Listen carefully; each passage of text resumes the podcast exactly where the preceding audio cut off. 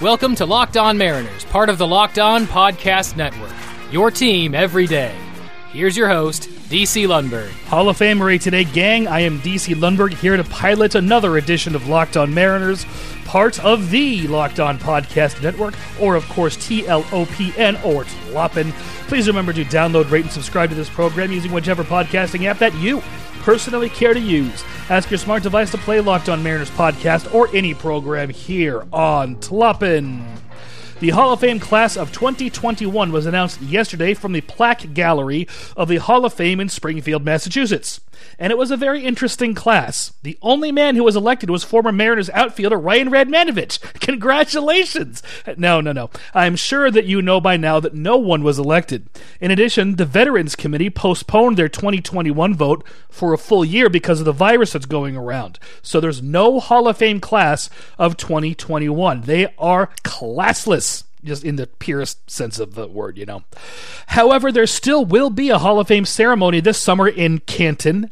Last year's ceremony was canceled also because of the virus, so last year's honorees will be honored this summer, if it doesn't get canceled, of course.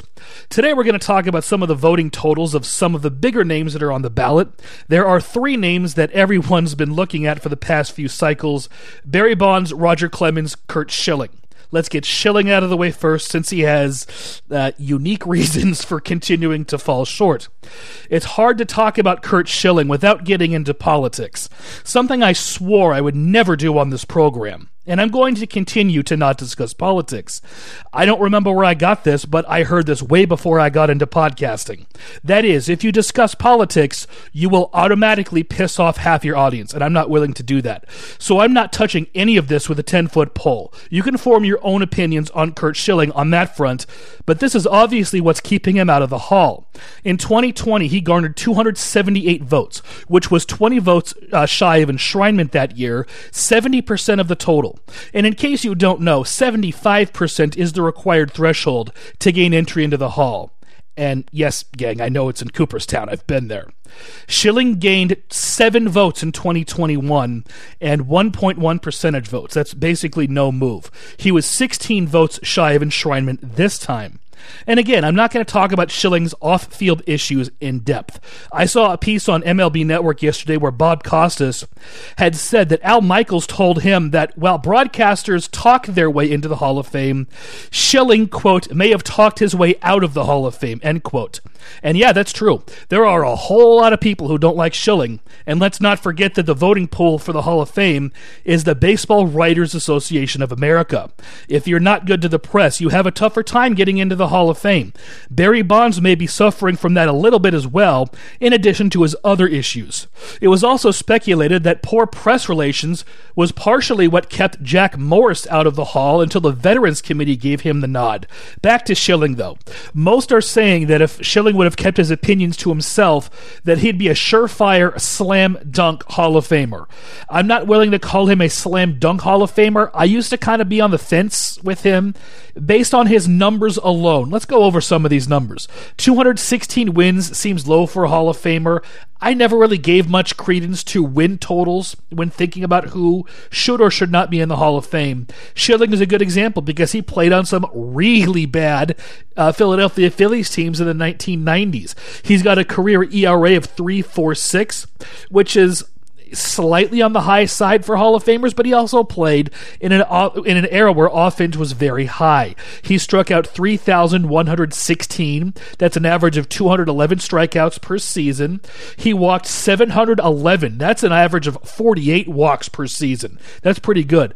His career average is two walks per nine innings. That's really good. 8.6 strikeouts per nine innings, also pretty good, and a strikeout to walk ratio of 438.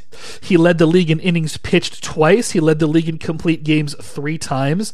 He led the league in, let's see, those are strikeouts twice. He has three 300 strikeout seasons 1997, 1998, and 2002. He also has led the league in whip twice. So those you know do with those numbers what you will i'm not calling those slam dunk hall of fame numbers like i said i kind of used to be on the fence but i do think these are hall of fame numbers and uh the question is whether the off field stuff is enough to keep him out of the Hall of Fame in the eyes of enough voters, and it has been so far. I'm not going to rehash what we've already talked about. Will he get in? At this point, I really don't think so. And again, it's all the ancillary off field issues that he brings on himself. Next year is his last shot, and frankly, I'm surprised that he gained at all this time. Joel Sherman did say on MLB Network that even though Schilling is not well liked, to put it mildly, Sherman did point out that the vast majority of voters still voted for him, but I just don't see him gaining almost four percentage points uh, on, on his final ballot. He was at 71.1 this time. Bonds and Clemens are probably going to take up quite a bit of time, just like Schilling did, so we're going to save them for the second half of the show and talk about Omar Vizquel next. His vote total went down this year. In 2020, he garnered 52.6% of the vote, but this time he managed 49.1. That's a difference of 3.5%, five fewer votes.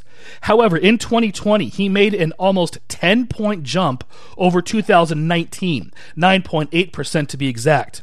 His vote total this year, the fact that he went down rather, may be a product of the fact that there were 14 ballots that were returned completely blank. I don't know the writers do play games while voting for the Hall of Famers, which is a big reason there's been only one unanimous choice. This was Vizquel's fourth attempt, so he's got six more chances. Considering he was over 50% last time, I, I do still think he's got a good shot to make it eventually, but it'll be a few more years. I personally do think he's deserving.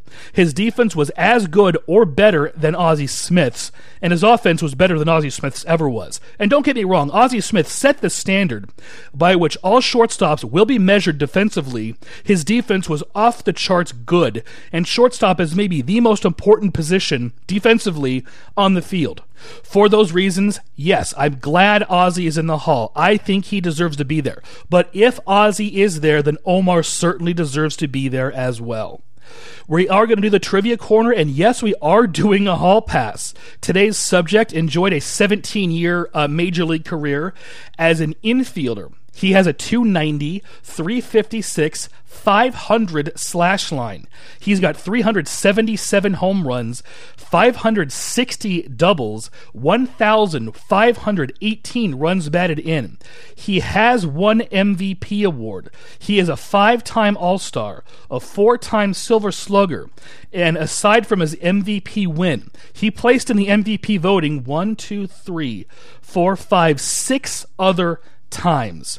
Yes or no on his Hall of Fame credentials? I will tell you who this is right after this word from betonline.ag. The NFL playoffs are in full swing and the NBA season's underway as well, not to mention the NHL season. And of course, bowling is back too, but this is not a sport that BetOnline uh, offers to bet on. So we're talking football, we're talking basketball, we're talking hockey. And there's only one place that has you covered, one place we trust. I said the name already betonline.ag. Sign up today for a free account at betonline.ag and use promo code LOCKED ON for a 50% welcome bonus. Don't sit on the sidelines any longer, gang. Get in on the action. Don't forget to use that promo code LOCKED ON, all one word, to receive a 50% welcome bonus with your first deposit. Bet Online, your online sports book experts. Visit our good friends and exclusive partner at, at betonline underscore AG to take advantage of the best bonuses in the business. Sign up today for a free account and don't forget to use promo code locked on for your sign up bonus. Hashtag bet online. The Hall Pass. This is ordinarily where I tell you who the Hall Pass subject is, but I'm going to hold off on that because I'm going to talk about this person in the second half of the show though I'm sure a lot of you know who it is. If you got a question or a comment, please do send it over to lockedonmariners at gmail.com. I will reply to it on the air in an upcoming mailbag segment. Questions and comments on any subject are encouraged. Please keep them family appropriate, as this is a family show. And I said earlier, I don't discuss politics on this show, so no pol- political questions either, if you would please. Locked on Mariners at gmail.com, once again, is that address. Locked on Mariners uh, review of the 2021 Hall of Fame ballot, so to speak will continue after this word from Rock Auto. RockAuto.com is a family business gang serving uh, auto parts customers online for 20 years. Go to rockauto.com to shop for auto and body parts from hundreds of manufacturers. Whether it's for your classic or for your daily driver, get everything you need in a few easy clicks delivered directly to your door. The rockauto.com catalog is unique and remarkably easy to navigate. Quickly see all the parts available for your vehicle and choose the brands, specs, and prices you prefer. Best of all, prices at rockauto.com are always reliably low, and the same for professionals and do it yourselfers alike. Why spend up to twice as much money for the same parts? It makes no sense. So go on over to rockauto.com right now to see all the parts available for your car, truck, van, SUV, or crossover. Write locked on in their How Did You Hear About Us box so they know we sent you. Amazing selection, reliably low prices, all the parts your car will ever need. RockAuto.com.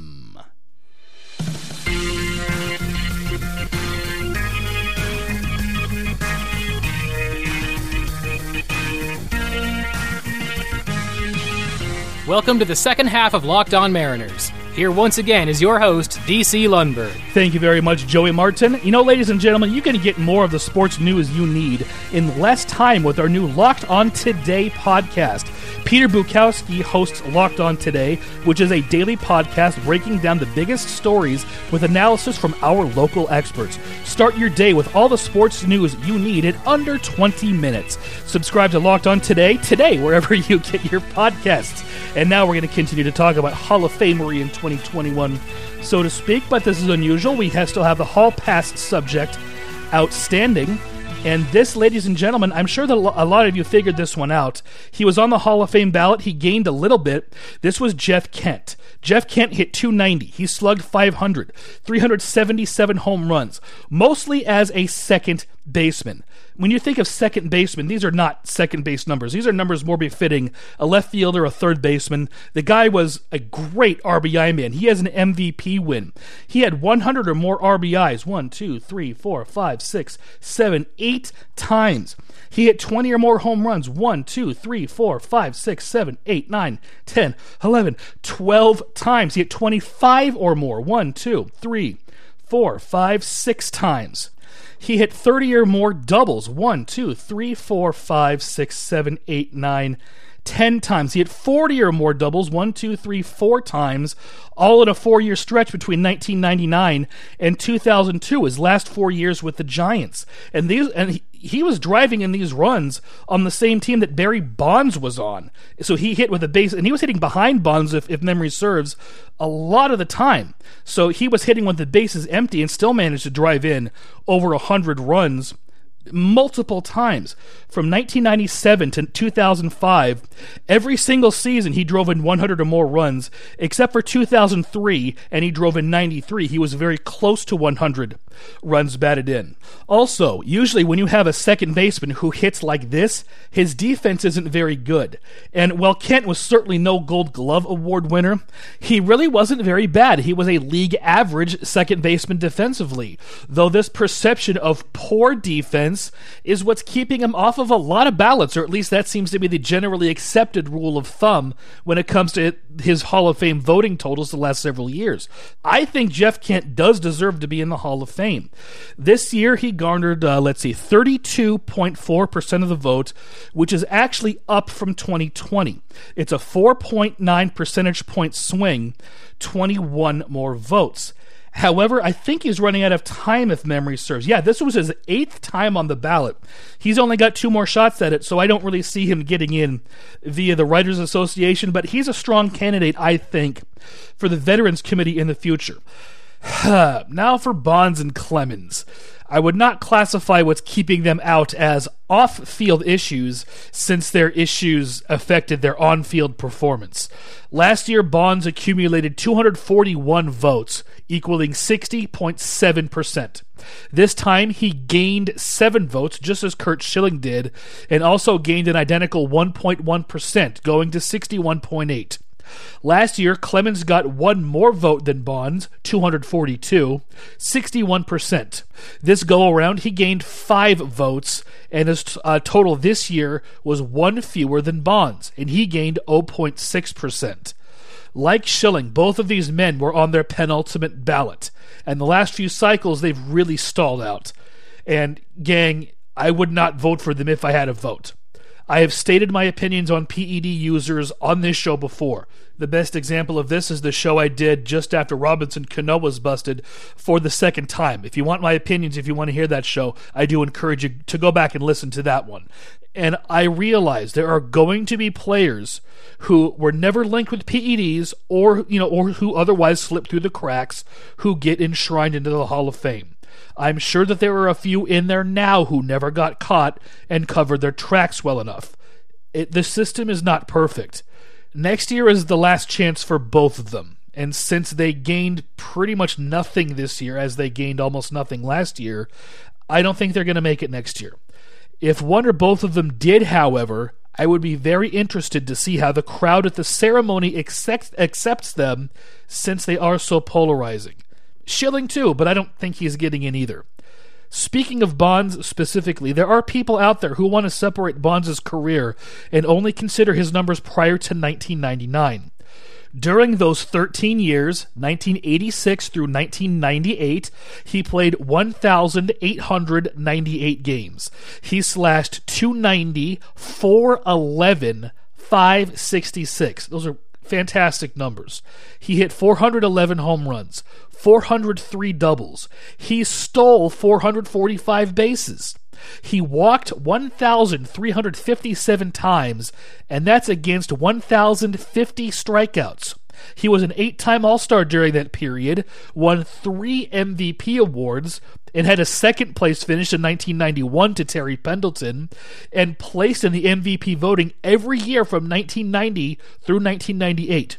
He won seven Silver Sluggers and eight Gold Gloves. He also led the National League in walks multiple times, on base percentage multiple times, OPS multiple times, hit a league leading 46 home runs in 1993. It's a shame because he did not need PEDs to be historically great. But I personally cannot separate the two careers. If he would have retired after 1998, you know, to me, those are Hall of Fame numbers. It is a shame, ladies and gentlemen. Ha, yeah, that is unfortunately the note on which we're going to end today's program. Next time out will be the fan mailbag, however. If you would like to submit a question or comment, remember the email address is lockedonmariners at gmail.com. Clive Braithwaite IV will be here to read the emails as he always does, and joining us will be Ted Baxter, Boober Fraggle, and a giant pretzel. Thanks for listening, ladies and gentlemen. Whether this is your first episode or whether you're a longtime listener, I appreciate each and every one of you. Please join us next time. This is Joey Martin for Locked On Mariners, part of the Locked On Podcast Network.